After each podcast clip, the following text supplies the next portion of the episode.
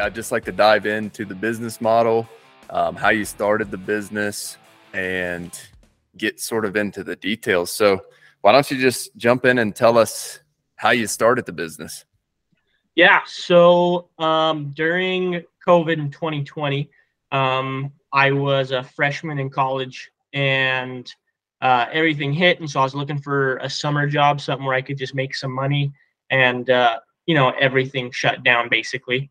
And uh, my cousin, who's now my business partner, he hit me up and he said, Hey, man, um, I'm going to Raleigh, North Carolina. Um, he had been doing door to door sales for pest control for, uh, I don't know, already seven years or so at, the, at that point. And uh, he pitched me on how much I could make if I was a hard worker and all that sort of stuff. So um, I went out with him. We went out to Raleigh. We sold that summer, and then we sold one more the following year. And then we decided that we were tired of putting sales on for some other guy, making him rich, and we wanted to start our own. Um, so we had a couple years of experience. The second year, we spent a lot of time being mentored by the the business owner um, and anyone in the industry we could to figure out more of the operations, chemicals, uh, software, all that sort of stuff. And then, uh, yeah, the, the, following year in 2021, at the very end of that year, we we paired up and we started our own deal, um, kind of on our home turf, a little bit closer to home because we're from we're from Colorado and going out to North Carolina each year was a little bit of a drive. Where did you start? Um, so we started our, our own company in uh, Grand Junction, Colorado. So a little bit smaller market. Uh, we were used to selling out in Raleigh. He had previous experience in Chicago and Des Moines um, and some bigger areas. Um, and uh, our business model, what we've decided on is smaller markets. There's just less competition. A lot of the big guys, the big door to door companies, they aren't there. So uh, just simply because of that, our attrition rates are a little bit slower uh, uh, lower and the growth has been quite a bit faster. So we're um, planning on kind of keep sprawling out through all the small towns in Colorado, um, kind of avoiding Denver for now. Um, eventually we'll get there, but we're kind of hitting the small ones first and dominating those, and then uh, getting the cash flow up so we can go and compete with those those mega companies in the big cities. And that's purely because there's already well established pest control companies in Denver. Right. And and there are companies everywhere and we could compete in in a big market. There's so many people that, you know, we could carve out enough to make a living. Um, but we just decided why why go and battle the big guys when in Junction there was really only one other company that that had true operations. Other than that, it was just some small mom and pop shops, single operators, and uh, we're we're not trying to put those guys out of business. There's plenty of people there for everyone as well, um, but there was just so much underserved market that it was just a, a much easier opportunity for us to get into. Okay, can you take us through the revenue model of the pest control business? Yeah, so what we're doing, um, we do offer one-time services if that's what a customer truly needs and if that's what they really want. Uh, but 90% of our revenue is recurring. Um, typically, we're selling uh, a one year contract to start uh, of quarterly services. So we come out and actually service the property once every three months. Um, we do break it down into a monthly bill, uh, make it a little bit easier for budgeting for the customer, uh, easier for us to keep on keep up on the bills and smooth out cash flow so it's not so lumpy. Um, so typically, a normal um, house, you know, three bed, two bath, 1500 square feet or so. Usually we're going to charge roughly 40, 42 bucks a month. Um, so it's 100, 125 a quarter that we come out. Um, now we do offer free reservices anytime in between. Um, just allows us to add more value and guarantee that the customer is taken care of. Um, but they're guaranteed the four services every year. And uh, after their one year contract, most people stick on, and then we just kind of roll month to month, quarter to quarter um, and our cancellation rate is pretty low. And we like that. Keeps um, it's really easy to project our future earnings, our future revenue, because it's it's all recurring. We we do have uh, one-time bedbug jobs or you know uh, an apartment complex or a housing authority that'll call in for a one-time. Uh, but for the most part, we try to keep everything as as much recurring as we can. That's awesome. I love the recurring revenue model. And I've been following you on Twitter or X or whatever the heck we're supposed to call it now. and I've really enjoyed um, what you're putting out and have been really interested to hear the breakdown of this model. It sounds like, you know, I've seen a couple people engaging with you looking at this as as an add-on service. So did I do the math right that you're charging 126 bucks each quarter? Yeah, yep, right in there. Um, obviously, some homes are smaller, some are really big, or our commercial pricing is a little bit different. Typically, for commercial units um, like restaurants, we do try to do a monthly service. Um, typically, for residential, a monthly service is going to be overkill, so we're not going to overcharge someone. But for a restaurant or a commercial unit that has a ton of traffic and bringing in food and boxes and stuff, they typically do need that. So oftentimes we will charge uh, somewhere between 100 and 150 bucks every month and, and come on a monthly schedule for that. That's great. And is it a per square foot price that you break it down on your on your unit pricing model or how do you do that?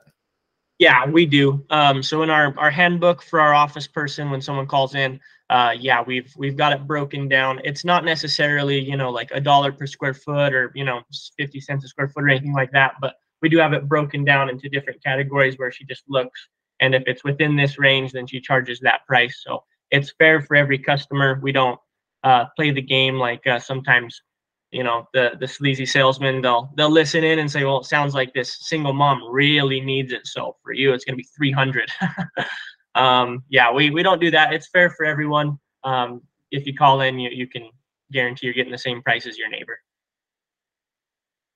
Okay, so 126 bucks a quarter. On that, can you just take us through uh, sort of the breakdown of, of some of your margins and how, um, like, how long does it take your team to fulfill that? Yeah, so um, our techs, because we do offer free reservices and those can pop up at any point, um, we can't book their schedule completely full. Uh, so typically what we're looking at, we try to aim for about 15 jobs a day. And then when reservices come in, um, it'll top out at 20 at most. Um, so that's about 30 minutes per job um, throughout the day. So they can they can get two jobs done every hour. Um, and they're just paid on a flat salary. Some companies will do a production pay, some do salary, some do hourly. Um, we want to make sure our guys are taken care of, even if things do get a little bit slow, so they get a salary the whole time. And then after that, um, they do get certain bonuses um, for reviews uh, if they do have over a certain number of uh, services in a given time and uh, for sales commission and stuff like that. Um, and then honestly, a lot of people don't realize that the chemicals are pretty cheap. The breakdown on that, um, just it's, it's a few bucks a service. And then we've got our overhead technology, insurance, rent, uh, workers' comp, that sort of stuff. Um, if we're keeping our guys real good and busy, uh, typically we can keep margins anywhere between about 40 and 50 percent. Um, if they're not jam packed, then then those will kind of get to the low 30s. But we we try to not let it slip below 30 percent. And how big is your team right now? Uh, so right now, um, it is me, my business partner, um, we've got two technicians. We are in the process of hiring a third, and then we do just have one um, office receptionist. Okay, so two technicians in the process of hiring a third, you and your business partner, and then your office manager. What yeah. roles? Well, real quick for the audience, how old are you? Um, so I am a bit of a younger guy, obviously. Um, I am 24. Awesome. That's great. I feel like uh, the last several guests I've had are right in that 23, 24 range. And it just excites me so much to see you guys out there hustling, like building something from the ground up. You know, I get it all the time. Even at my age, I'm 32. Um, a lot of the builders I work with and the contractors are, you know, always saying, oh, the millennials and Gen Z don't want to work. And my goal on this podcast, like two things. One, I want to showcase people out there that there's people like you who are willing to get out there and bust it and build something from the ground up. And we haven't lost that backbone as Americans. Um, right. And then two, for our listeners, I want this to be the last podcast they ever listen to. I think we are in a uh, time where people just consume so much content and they don't take action. And so that's why I'm having you on this podcast. You're obviously somebody who has taken action. So the goal, if you're listening to this, is like, I want these episodes to be the last podcast you ever listen to before you go take action and start your own. So, Casey, take us back. You've got a business partner, you've got three technicians right now, you've got an office manager. Take us back to coming out of the sales process on the East Coast. You're starting your business. How did you build the team from the beginning? Yeah. So, um, starting a company is kind of like um, becoming an adult. When you're a kid, you think like all the adults have it all figured out. They know exactly what's going on. And, you know, oh, they've been there, done that. They're so wise. And then, you know, you get to be 20 some years old, probably 30. And sometimes you're like, I, I have no idea what I'm doing. Like, I, I, still got to ask my parents questions all the time. um, and starting a business was was the same exact way. Um, you just have to go into it confidently and uh, just learn along the way because every single day we were like we have no idea what we're doing. We hope that we come across as professional and we hope that people think that we're a legitimate enterprise. Um, so starting off um, we we've we don't like debt. We've heard too many horror stories of guys taking out huge loans and then things go really good for a while and then you know everybody lost everything in 2008 so we try to keep it as lean as we can. Um, so starting off my business partner i did a lot of the work and then we had uh, I had a friend from college who was already in the pest control game as a technician. So we poached him and he started spraying that first summer for us. So we started off doing all the sales, knocking the doors. Um, I have a degree in finance, so I was doing all the accounting. Um, we ran some simple Google ads, uh, some Facebook ads, just tried to test out what we were doing. Um, and then I was also the office person, took all the phone calls and did all that. So in the beginning, yeah, we were just working like madmen, um, just getting it off the ground. If someone called in and had an emergency and and our one technician was off for the day, either me or my business partner, we'd head out the door and you know up early, up late, get it done.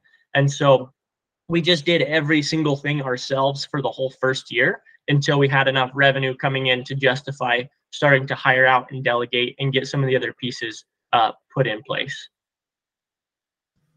at what point did you hire your first role? So our first technician we hired right away because um, we had the background in door-to-door sales. We knew that we could probably put on um, anywhere from two to four hundred thousand in revenue the first year, um, just from us knocking doors, depending on how much we could dedicate to knocking. Um, and so we started off right away, um, hired our, our first tech um, kind of the very first day that that we were knocking so that we could just focus on that.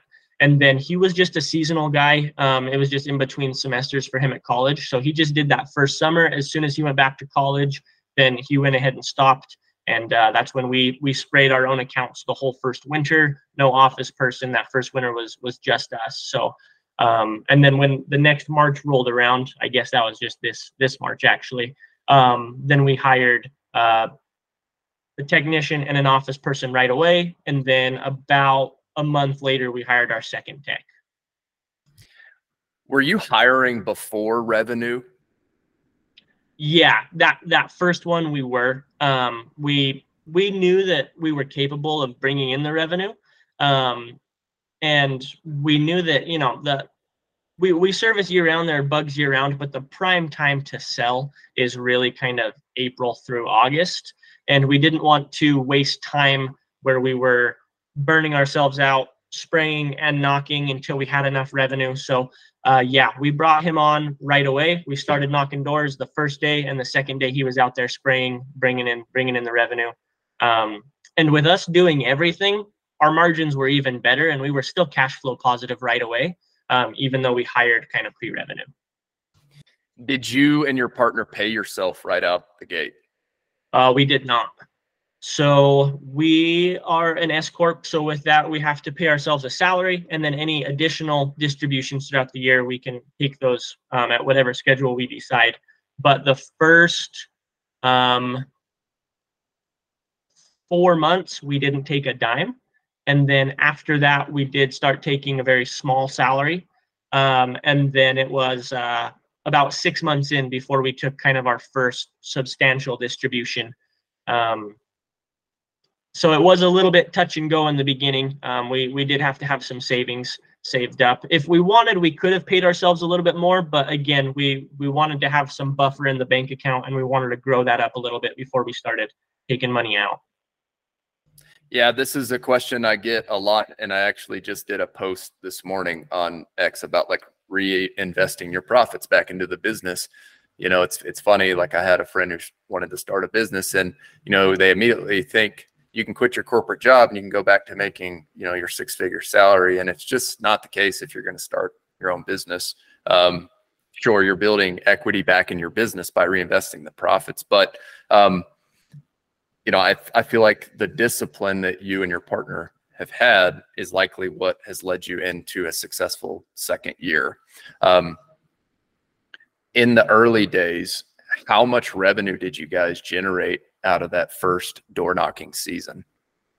Um, so at the end of the first year, um, we we had only generated about 180,000 in that first nine months. Um, now we had contracts that were still good, um, that had you know anywhere from like three to nine months left on them. So our our future guaranteed revenue we had generated closer to um, I think 350,000 or so. Um, but uh, yeah, the first that first calendar year was less than two hundred thousand, um, and then uh, yeah, that's that. It was it was not a ton that first year. well, the nice thing about it is that you were generating revenue in the short term, but you were also landing longer term recurring revenue contracts, correct? Right. And so yeah, the, the first year, I mean, we we did fine. We were able to pay ourselves, pay our bills and stuff. And then yeah, the second year, uh, we went out, sold again, and so it's just doubled up. We didn't have very many cancel from the first year, and so currently, what our projected revenue for next year is, it's right at a half million, and that's about where we'll be um, finishing up this year. And then we've got a much larger door-to-door team this year, so it'll still be my business partner and I. And then we've got about a dozen others uh, that have signed contracts that are ready to knock doors with us. And uh, with who we have in place, we're looking to add uh, double it again. We're looking to add about uh, another half million in revenue this year. Oh, that's amazing. So you guys have figured out the process, and you probably uh, learned this at your last company, like how to structure deals with door knocking reps, correct? Yeah, yeah, and uh, the the door to door industry is huge. Um, I I did the a lot of the posts on X about it. When people think about it in the past, you know, it's the sketchy Kirby vacuum sales or you know guys coming and selling meat at your door or magazines. Um, nowadays, it's really clean cut. Big companies like Vivint and Aptive and and uh, a bunch of these guys they send out really good door knockers that are ethical and honest and they have a great product um, and the these door to door guys, they they can make a ton. There's guys making over a million dollars a year, knocking for five six months. Um, and so with that, yeah, it's it's a big industry. There's a lot of different ways to structure deals. Um, we've got a good mix of what we've signed this year, a couple veterans and a couple rookies. Um, and so we're pretty confident that that between all of us, we'll pretty easily be able to add right around a half million in, in the next next year. Are you knocking still?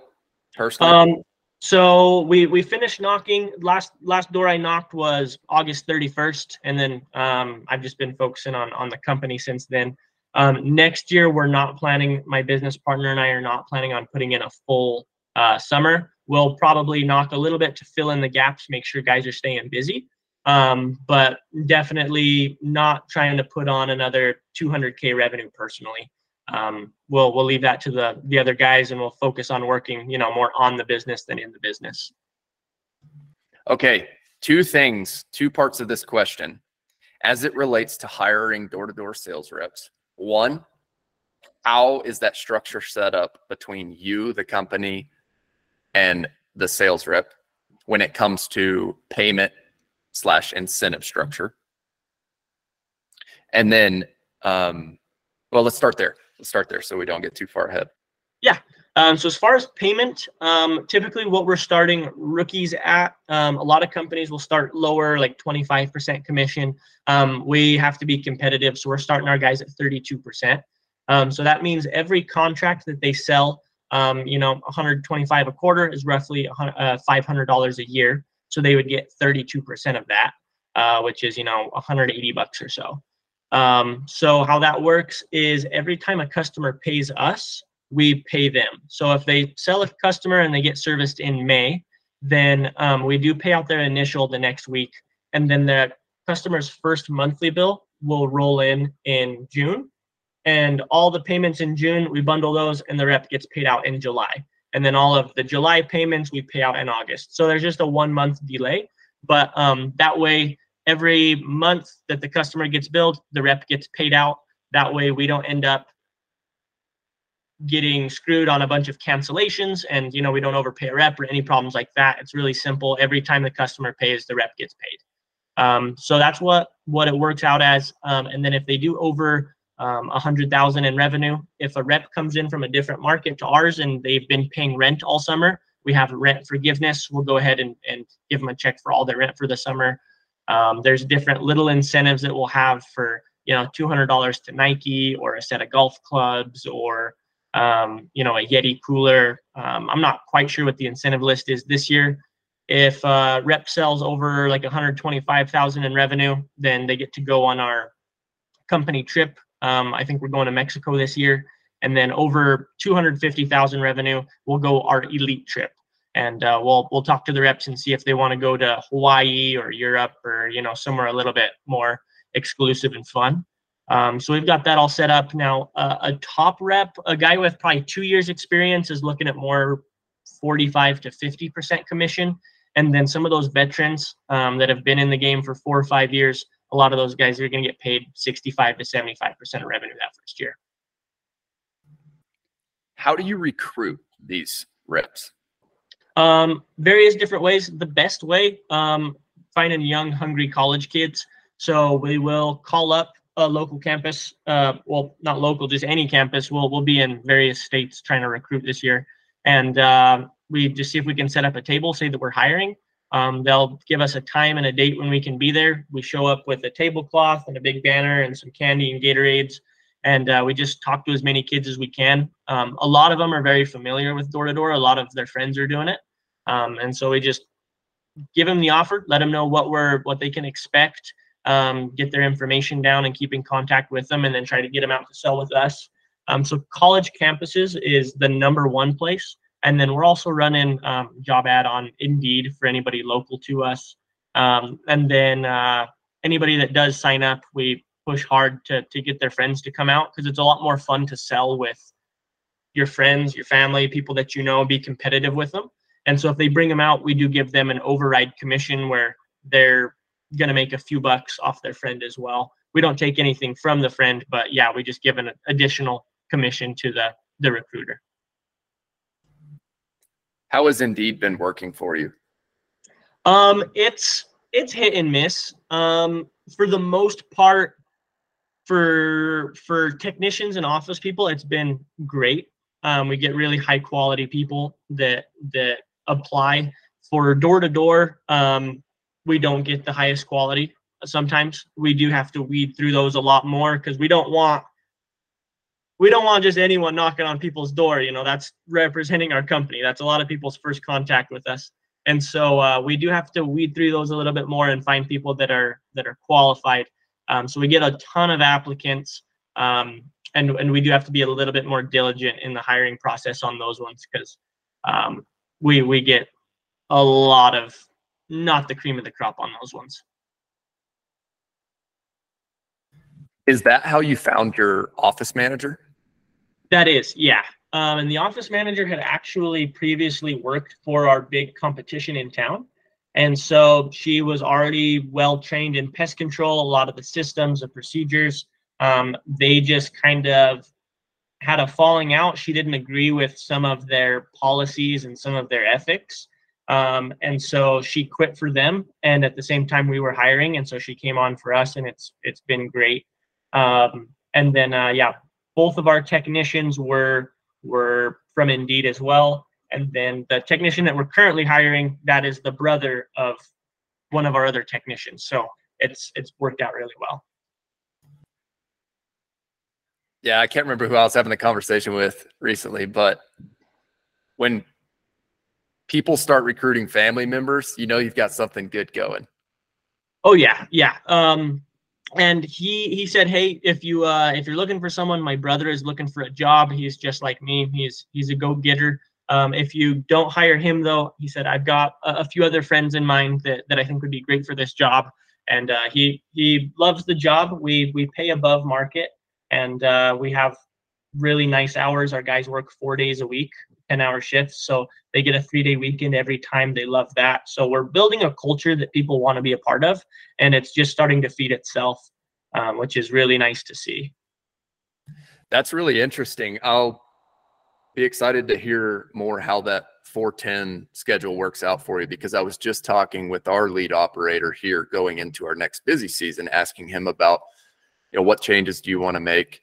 And he's going to be leading the field crew. And one thing he said was, you know, I think something that's really attractive for recruiting really good operators is working a 410 schedule and giving them a three day weekend. I mean, we live in the mountains of Colorado here.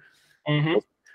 People, as much as you want to think they do as a business owner, like they don't care about spraying your homes like you do. They, they don't care about digging the foundations like I do. They, they want to move here because they enjoy the outdoor activities. And so um, that is something that we're going to try next year is going to a 410 schedule for our Valley field crew. We've got a federal project going on that will have to be on their schedule for one of our crews. But yeah, I'll be interested to stay in touch with you on that and we can share how it's working out because I think in order to get good talent and people who are going to show up and do what they say they're going to do, we've got to get creative as millennials and Gen Z business owners and sort of tailor to the new wave of uh, people who are out in the field.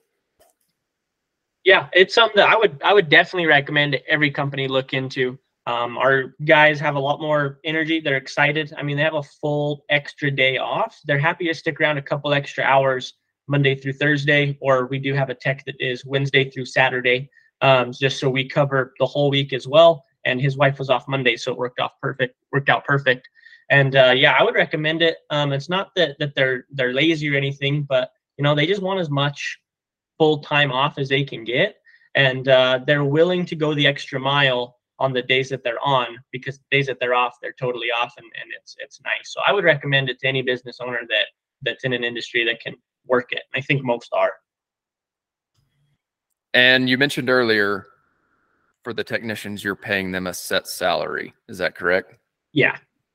And no additional incentives for completions or they they do have uh so they do get a commission on sales if they're servicing one house and the neighbor comes over and asks how much to do theirs and they sell them on a contract they do get commission there and then one of their biggest bonuses is google reviews um, so google has a policy where you can't pay a customer to leave a review but we can pay our technician if a customer does so they each have a, a business card. Um, they've got a bunch of business cards that say tip a tech on, on the house, basically, and it has a QR code that goes to our Google page. So after every uh, completed service, they go up, make sure it was up to expectations, see if there was anything else they could do for the customer. If they get the all clear, they leave them that. And they say, hey, my boss gives me an extra $10. Um, it's a way that you can tip me without getting your wallet out um, if, if you just leave a five star review on Google. And uh, yeah, one of our technicians, you know, during the busy season, he was bringing in 20 or 30 of those a month. Um, so that's an extra two, three hundred bucks um, on top of his salary. And uh, so they love it. They're pushing hard for reviews. And because of that, um, we've been in operation 18 months now, and we're the number one rated on the Western Slope. So it's it's a good incentive for for everyone. That's incredible. What is your website? It is kingpests.com. Pests is plural. So yeah, the I'm our, our, our big, right now. Yeah, our big competition. They've been over there for um, 11 months. They actually acquired another company to start, so they had a big head start, and then they had 12 years to get ahead of us. And in the last 18 months, yeah, if you look us up on Google, we are we're we're ahead of them by about 70 reviews now, and next year we're just going to pull away even further. Um, so it's a great way to incentivize techs to bring in those reviews. Customers feel like they're helping out because they get to leave a $10 tip and it doesn't cost them anything. And to be honest, as a business owner, a five star review is worth way more than ten dollars. Um, so we've we've been growing organically just through all the the Google reviews coming in, and people people they say, hey, I, I want I want Jasper. I see Jasper has all those reviews. Can you send him out? We're like, yeah, yeah, he's he's great. We'll send him out. And uh, so then it just builds that that culture, that community where people feel like they're talking to real people rather than just you know a big corporation. Wow, this is awesome. You are building a great business. So, number one on Google. How much would you say, like, how many of your leads, what percentage come through online at this point? Um, so during the summer, um, it is still a good number, but it's it's like 80% door to door just because we're we're out there talking to people and and you know forcing those leads and forcing those sales.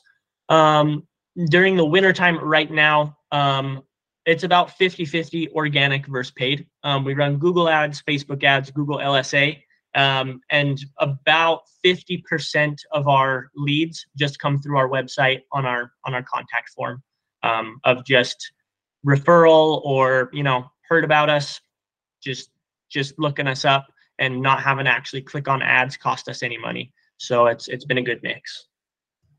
How much are you spending monthly on marketing at this point? Um, right now, um, oh, and I, I forgot, we're on the radio as well. We're going to cancel that soon. Um, I, I, I don't know that uh, we would recommend that. Um, it has not been great for us. Um, with the radio included right now, um, we are at about twenty-two to twenty-five hundred dollars a month in marketing. Um, once we cut the radio out, though, that'll that'll be less than two thousand a month and then we'll ramp it up for busy season next year again. But um, we try to keep it at somewhere between, you know, maybe three percent of revenue or so. There you go, three percent of revenue for the marketing budget, and that's including LSA, Google Ads, Facebook ads. Yeah, pretty much everything. We don't do yard signs or door hangers or anything like that. Um, we've been mostly just digital. Um, and we're focused on branding as an eco-friendly company. And so part of that is, you know, uh, no paper, paperless, keep everything on email, digital ads, all that sort of stuff. And a lot of customers um, that like the eco-friendly branding, they really appreciate that aspect as well. So it's just being consistent in your branding is something that you have to keep in mind as well. Mm, okay, interesting. I feel like you guys could crush it with door hangers and and yard signs, but I won't interject my opinion here. and that's something that we may uh, do in the future for sure. The yard signs, the door hangers are you know labor intensive, and I've hung door hangers before for another company, and you know it's it's hard. You can only do a couple hundred every hour, and and it's it's good. But I think that if we do go that route, the yard signs will be much more up our alley. So, how many doors, like whenever your guys are knocking, or whenever you're knocking? So, let's say you knock hundred doors. How many people don't answer those doors? Um, that's a good question. Um, uh, a decent number, um, especially during the time of day. So prime time is like 5 to 9 p.m. when people are home from work. Obviously, that's when you're going to get most of your answers. But we'll go and knock during the day as well, just to catch the night crew and uh, older people that go to bed early and that sort of stuff. Um, depending on the day, we might have 50% not answer. Um, but then once we kind of get done with the neighborhood, we'll just loop back through We've got software that tracks all the doors that we've knocked, whether they said yes, no, didn't answer, maybe, whatever information. And so we'll loop back later in the day and hit all those people that didn't answer and, and try to catch them. So once I'm done with the neighborhood, you know, I've talked to 90 plus percent of all the, the people in the neighborhood. Got it. Yeah, I was just going to say that could be a way to double up on your marketing is just send your guys send your sales reps with door hangers and every door that doesn't answer can leave a door hanger on there. But you've got the business dialed in. My head just always goes to ideas. So, like I said, I'm not here to interject my opinion. I'm here to learn from you. And so, um, man, you've built a great business here. Um, one thing I was going to ask you on the door to door sales techniques. I did this, I worked for Vivint. I, I knocked okay. for Vivint um, the summer after college. And looking back on it, I don't believe I approached it with the correct mindset. Are you familiar with the concept of lead measures versus lag measures? Uh, no, that's that's not. No, I'm not. Unfortunately. Okay, so it's all about just setting goals and like how you frame the goals. So lag measures are, hey, I'm going to go set a goal to sell 10 accounts today. Okay.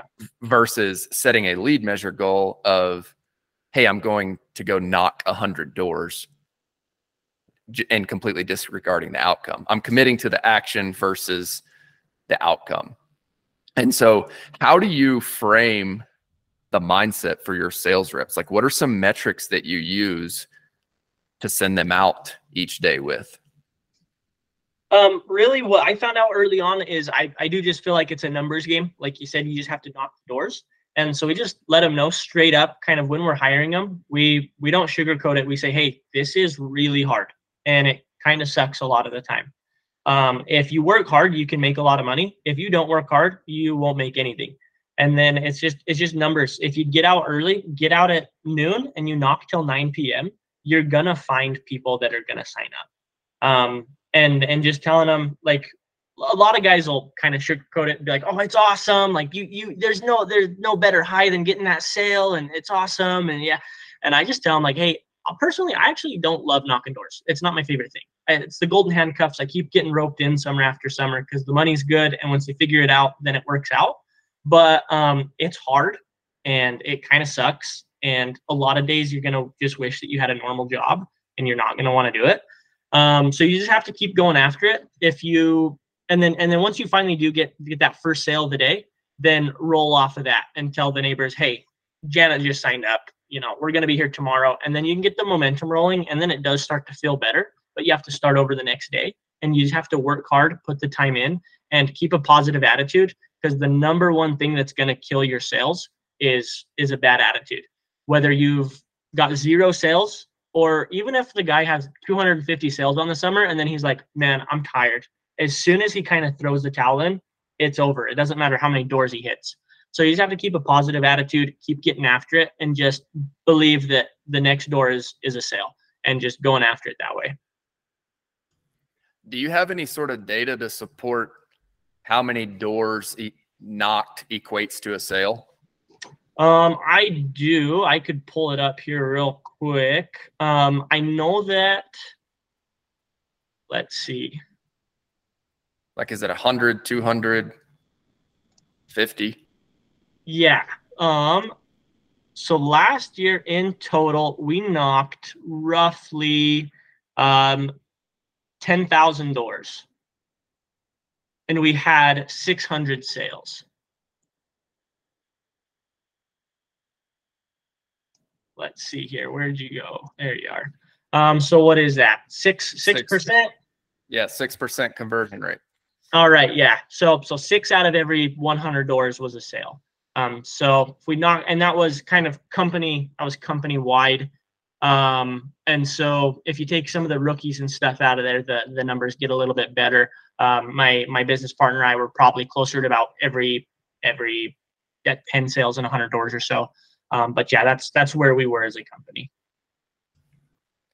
See, I think if I would have had that data back in the day, hey, all you got to do is go knock a hundred doors. Just commit to knocking the hundred doors. The data tells us that you're going to sell six percent of those, or six out of every hundred doors. Right, that, and uh, sorry to cut you off. Yeah, every uh every rookie sales rep that I've trained, you know, if they're about 32%, I let them know, hey, that's one sale equals around 180 bucks. If you were working a minimum wage job this summer, you'd work a full day. Colorado's about 13 bucks an hour. You know, you're gonna make like $120 a day or so. You need one sale. If you go work for eight hours, you're gonna find one person that's a laydown that says, "Oh, we were thinking of calling someone," or oh, how much? Oh, that's great. Yeah, just sign us up. You're, you're going to find at least one person. And if you do one person every day, you're going to make like 20K during the summer, just, a, just, just finding one person a day. And so, yeah, the numbers back it up that if a kid is working hard, yeah, he's going to make 20 to 40K. Our average rep last year, rookie made 28,000 in, in about four or five months. Um, and so, yeah, kind of putting that data in front of them does help for sure. And just letting them know, like, it's it's not something I'm doing that's magical. It's not something that that you have to be a seven year veteran before you figure it out. Just put in the time, knock a hundred doors, maybe knock two hundred doors before you get your first sale. But but you got to figure it out, and then the, the money will come in. Man, this is awesome, and this is one thing um, that's that I believe to be true. It doesn't matter what business you're starting. If you just go talk to customers in your local market, you're going to get jobs out of this eventually. But not to put you on the spot, are you willing to just do a quick door knock with me right now and just share with people what you say whenever you knock on the door? Yeah, for sure. Cool. Yeah, just knock, knock, knock. Hello. Hey, man, how's it going? Good. How you doing? Good, good. Hey, sorry to bug you. Um, I'll be super quick. My name's Casey. I'm just the bug guy here in the area. Um, we're just dropping through tomorrow. We're taking care of a couple of your neighbors. Uh, they've been getting a few spiders, a few ants, and then the wasps with the warm weather. Um, so since my guy's here on the street, we've got a few open spots around him. Um, we're actually doing a big community group rate where if I can get you done with the neighbors tomorrow, we're actually doing our, our initial service at a little over half off our normal price. So what what, what do you mean? Uh, yeah. So what we're we're doing for the neighbors, um, you know, getting a few bugs. So we're we're pest control. I'm with King Pest. What we're doing is we're coming out. We'll give a full inspection for you. Um, we'll treat exterior for sure. Knock down some of your cobwebs and wasp nests. Um, have you been like the neighbors? Are you guys seeing more ants or spiders, or is it the wasps you guys have seen most this summer? Oh, pest control. Yeah, yeah. I mean, my wife's just been on me about all the spiders in the house. Like, she's just asking how how do we take care of these? Oh yeah, for sure. I mean, that's that's what we do. That's what the neighbors have been seeing. You you and your wife, you're not dirty or anything. You're not the only one seeing them. Um, so yeah, what we'll do for you on the interior when our technician gets here, he'll for sure treat kind of kitchen, bathroom, and garage. Those moisture points are where you're going to see most of the bugs. So we'll hit those and un- any other areas where you've been seeing some activity. And then, like I said, exterior, we're going to treat the full foundation, three feet up, three feet out around the whole perimeter of the home. Uh, we'll knock down all your cobwebs and wasp nests up to 30 feet high. That's going to take care of all of those uh, nests, keep the spiders down. And then we do treat just a touch in the front and backyard for you. Um, so with that, like I said, tomorrow, if we can get you done, it is going to be a little over half off our normal price. And how much is that going to be? Uh, good question. Are you guys like the neighbors? You guys sitting around 1,500 square feet or so? Uh, we've got like, uh, I think 1,800. Okay, perfect. Just a tad bigger. Well, um, yeah, on this size of home, if you were to phone us in, um, typically it would run more like 189 tomorrow. Uh, since our guy's going to be right on the street, we are bringing that down to just 89 bucks. Um, and then after that, what we do to guarantee our work and guarantee that the any eggs don't hatch in the future, nothing pops back up. What we're doing for the neighbors is just our quarterly maintenance plan, where we'll actually come back quarterly, just once every season. Um, and uh, we do come back for free in between those visits. So we come once every four months. We'll break that down to a monthly bill for you. It's real cheap. It's just going to be about 40 bucks a month for you. Um, so I've got a couple spots tomorrow. Um, I've got an 11 a.m. or a 3 p.m. Do you know which one of those works best for you? Uh, yeah, 3 p.m. is better. Cool, cool. Um, yeah, well, our tech, his name is Jasper. I'll go ahead and get a little bit of information from you. I can go ahead and get you booked down. And then I would just go ahead and get their personal info, um, show them the contract. We show them the contract right there so that it's not just me being super brief and locking them into it. We read them through it. We get them signed at the bottom. And then we'll say, perfect, I'll get you booked for tomorrow at three. Um, are you going to be putting this on a debit or credit? I'll credit, and then I'll get the card right there while we're there. And then next day, our guy swings by at 3 p.m. and gets them taken care of. Sweet. There you have it. There's the door to door clinic right there. So, talking payment, let's jump back into the business side right now. What platform do you use to accept payment in the pest control business? So through our CRM, um, it's it's got that built into it. Um, we use Pest Routes or Field Routes. It's a Service Titan company. So I'm not honestly sure what payment processor they use. It might be Stripe. Um, but yeah, we just take it down right there. We can get card info in, and then um, it's saved on file for recurring payments. So we didn't have to go and vendor shop or do any of that. Um, we just picked our our CRM, and that was the one that that works best with us. Um, and so it's been a super simple, super smooth process, and we don't ever have any any problems with customer payments. Cool. How do you guys like it so far? Field routes. It looks like it's. I just looked it up. It's a ServiceTitan company. You mentioned that. Yeah, um, it's been good. That's what um, our last company used, so we were familiar with it. A lot of the big companies used the same one, and so it'll be super easy if we decide to acquire a company or if we decide to be acquired someday. It's a lot easier to to just pull that CRM right into their database if they're using the same one.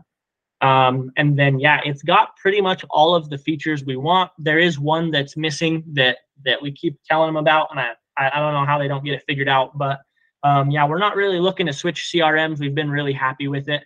Um, it's super user friendly. Um, our office people and technicians can pick it up really quickly, so um, it's it's not been a hassle at all. Sweet, yeah. This is actually the first time I've heard of this one. We use Jobber, but um, I've obviously heard of Serv- ServiceTitan. Anyways, uh, looks like I'm on their website right now. Looks like it could be good fit for obviously pest control, um, pool care, lawn care, and then looks like they're kind of tailored towards like smaller to, to middle market, right? So um, the the big companies, like you said, you work for Vivint. Um, I'm sure you've heard of Aptive. Um, some of the big pest companies are Aptive, Moxie, Hawk, some of those, and they all use the the same platform as well. They all use uh, field routes, so it, it works for for huge enterprises as well. Aptive is going to be a publicly traded company, they say, in the next 18 months or so. Um, so it can be for a one man crew or it can be for for the big dogs as well. It scales really well. Sweet. All right. So you mentioned if you acquire a company, I want to hear about your goals with this business. What's yeah. the what's the vision for this thing? Uh, we want to be a, a regional company. Um, I I've got big desires, but I'll be honest, I don't want to take over the world. Uh, for the guys that want to have a national company, good for them. Um, I'm not looking to to work like a dog for you know 60 years. Eventually, I want to retire. Hopefully, I retire early. So we're looking to be regional. We'd like to be in all of Colorado, uh, Kansas, Oklahoma, and New Mexico. That's kind of what we're looking at. We like those markets; they're close to home, and uh, if we can get into those, then we would be happy with running it, cash flowing it for for a long time, and then you know eventually selling it when when the time came. Um, but we'd like to be bigger than than just a local company and bigger than just Colorado. Um, so we're looking to get into a few states, but you know, the, the next five to 10 years, we should be able to, to realize that plan. And uh, at that point, cash flow, live, live life a little bit. And then, uh, yeah, eventually sell it. Cause you know, I'd like to, to live life and enjoy my kids and, and spend time with them and do all those things as well when I, when I get older. Yeah, definitely. I bet these things trade for good multiples. I don't know. I'm just taking a guess right now because they have recurring revenue, huh? Yeah, um, pest control is is one of the the higher trading companies because uh, it is recurring. Um, it's low ticket value, so you're not you're not uh, relying on one single customer. Um, it's so spread out that it's it's really low risk in acquiring. Um, every acquisition, you're going to have some attrition, and that's just part of the game. But yeah, they they usually for a company our size, typically you can get three to five times earnings. Um, if you get into the five to ten million dollar revenue, um, those can jump up to you know seven to fifteen even. So they they can they can sell for pretty good. One guy just sold his company for 31 times earnings. Um, I think the private equity company got fleeced, but um, he's done working. So and probably his kids and grandkids. Yeah, yeah. So yeah, it's a good industry to be in, and it's a good industry to exit as well. Nice, nice.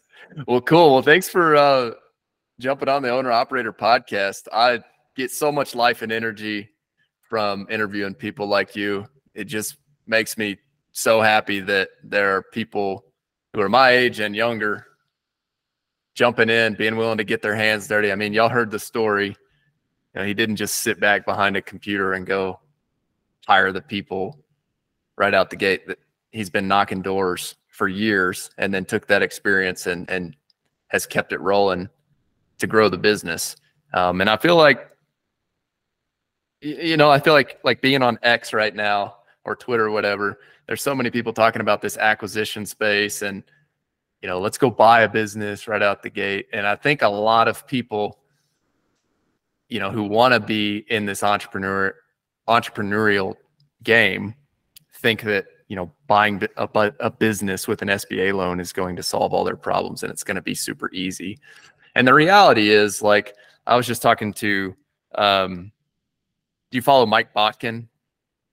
Yeah, yeah. I was talking to him the other day, and like like you look at a guy like that, he's very good at his craft, and he did a thread on just sort of the ups and downs of that, and he went and did a big roll up in the space, and I think that there are people who that that acquisition entrepreneurship is is very well suited for but i don't think that that game should be taken very lightly. There's obviously a lot of risk involved. Uh, there's a lot of big money playing around and there's a lot of work that goes into it and so i think people like mike have done a great job but i don't think that that's for everybody. And kind of the third reason for starting this podcast was just to showcase people like you that hey you don't have to go buy a business right now you don't have to go take out multi-million dollars debt with this SBA game. You can start a business from the ground up. But in order to do that, it just takes some dirty work in the beginning. Like you got to be willing to get your hands dirty in one way, shape, or form, right? You said you hired the technician early on, but that was simply because you and your partner knew that you were going to go generate sales, right? Yeah yeah, you're you're you're exactly right. There's no substitute for hard work. Whether you start your own or you acquire or what it is, there there is no golden ticket where even if you buy a company for a ton of money that has operators in place, if you don't know how to operate, if you can't do that yourself, if those guys call in sick, you're toast. If those guys quit, I mean, your whole company just fell apart. If those guys say, "Well, I want to stick around, but I need double my salary because you don't know how to run this company yourself," you you you've given up all your freedom. So you have to know how to operate in your industry. You have to work hard. And uh, I mean, there's so many people on on X that that pretend, like you said, that it's just so easy. But you look at guys like Gas Biz guy who started as a gas station attendant and now you know really rakes it in. It's not because he was just hanging out at gas stations and just got a, a huge opportunity. No, he worked hard. He figured it out. He worked his way up the ladder. He bought his first station. Now he he really gets after it, and that's every single successful entrepreneur has that same common thread. Every single one of them worked so hard in the beginning that now they can be a little bit more hands off. But you can't substitute that with money. You can't substitute that in any way. You have to put that in at some point. Yes, 100%, especially starting from the ground up. I mean, there is just so much work that goes in, especially whenever, and you mentioned it earlier, you were taking the calls, you were selling, you were hiring people, you're thinking about strategy, you're doing the bookkeeping, you're running the finances. Like those times early on, like you really just have to buckle down and make a bunch of big sacrifices. And then, you know, what I like about what you've done is you've identified like where is your best use of time as an owner and you've continually reinvested back in the business to grow and replace some of those roles you were taking on in the beginning. So, if people listening want to start a pest control business, obviously not in Colorado, New Mexico, Oklahoma, or where else did you say? Uh, Kansas. Kansas. There you go. Um, if anybody else is out there looking to start pest control business, like what what would you, what would you tell them? Um, yeah, so on X, we've had quite a few people reaching out asking if we do any consulting, helping them with an acquisition or starting their own or anything. So um, we did just unroll kind of a, a new consulting plan where if you want, it's kind of like a opposite of a franchise where we will sell our employee handbooks, our sales manuals, all of our IP, all of what we're doing. We sell that and then we offer consulting as well. Um, and so uh, I've got a, a, link on our website that we can send over on that. Uh, we're, we're happy to help if you just want consulting, if you want the IP, if you want whatever. Um, yeah, we're already helping uh, two guys in the space start companies in different parts of the country. And uh, yeah, we're, we're definitely here to, to help. Like I said, we're not going to go national. So we're, we're happy to help guys start up in their own local markets and uh, start, start making some bug money. Bug money. There you have it. What's the price for that? Just curious. Um, so what we're starting off at, if you just want the IP, it's going to be fifteen hundred bucks. If you want IP plus a website and some initial SEO that we've done, um, it's twenty five hundred. And then uh, after that, it's uh, consulting at hundred dollars an hour, um, and uh, we we go from there. And then um, yeah, we can we can get more information on that um, if if anyone wants it. Man, that's a steal. Twenty five hundred bucks, and you get an SEO optimized website plus the handbooks and IP. I mean, that's Look, I'm not trying. I'm not trying to be your door to door salesman, but if I'm starting a business right now in pest control, uh, I'm paying you the 2,500 bucks, no doubt about and, it. And once we get more people after this year, we're hoping to help about six people, so five to ten people started up. After we've got more of that done and we have more experience in consulting and we really know what we're doing, the price is going to go up significantly on that. So yeah, that is kind of the uh, the discounted entry price for anyone that wants to get in this year. Um, and then once we've got enough people rolling on it, then then we are going to up that because we do realize that it is it is a steal and our time is worth money. Yeah, and you've put years and years of experience learning that, especially even from working at your last company too, and then taking all that that you learned there and putting all the operations together from um, what you've built on your own here. So there you have it. Thank you guys for listening to another episode of the Owner Operator Podcast. Stay tuned for the next episodes. Um, Casey, anything else you'd like to say to the listeners before we jump off? Uh, I think that's it. Just, just uh, you know, if you want to start your own thing, you you got to work hard, but it is possible. Doesn't matter if you're young or old. Find a mentor. Just work hard, get after it, and uh, there's there's money in the streets. You just got to go and find it. There you have it. Work hard, do your best, never settle for less, and good things come. We'll see you guys in the next episode.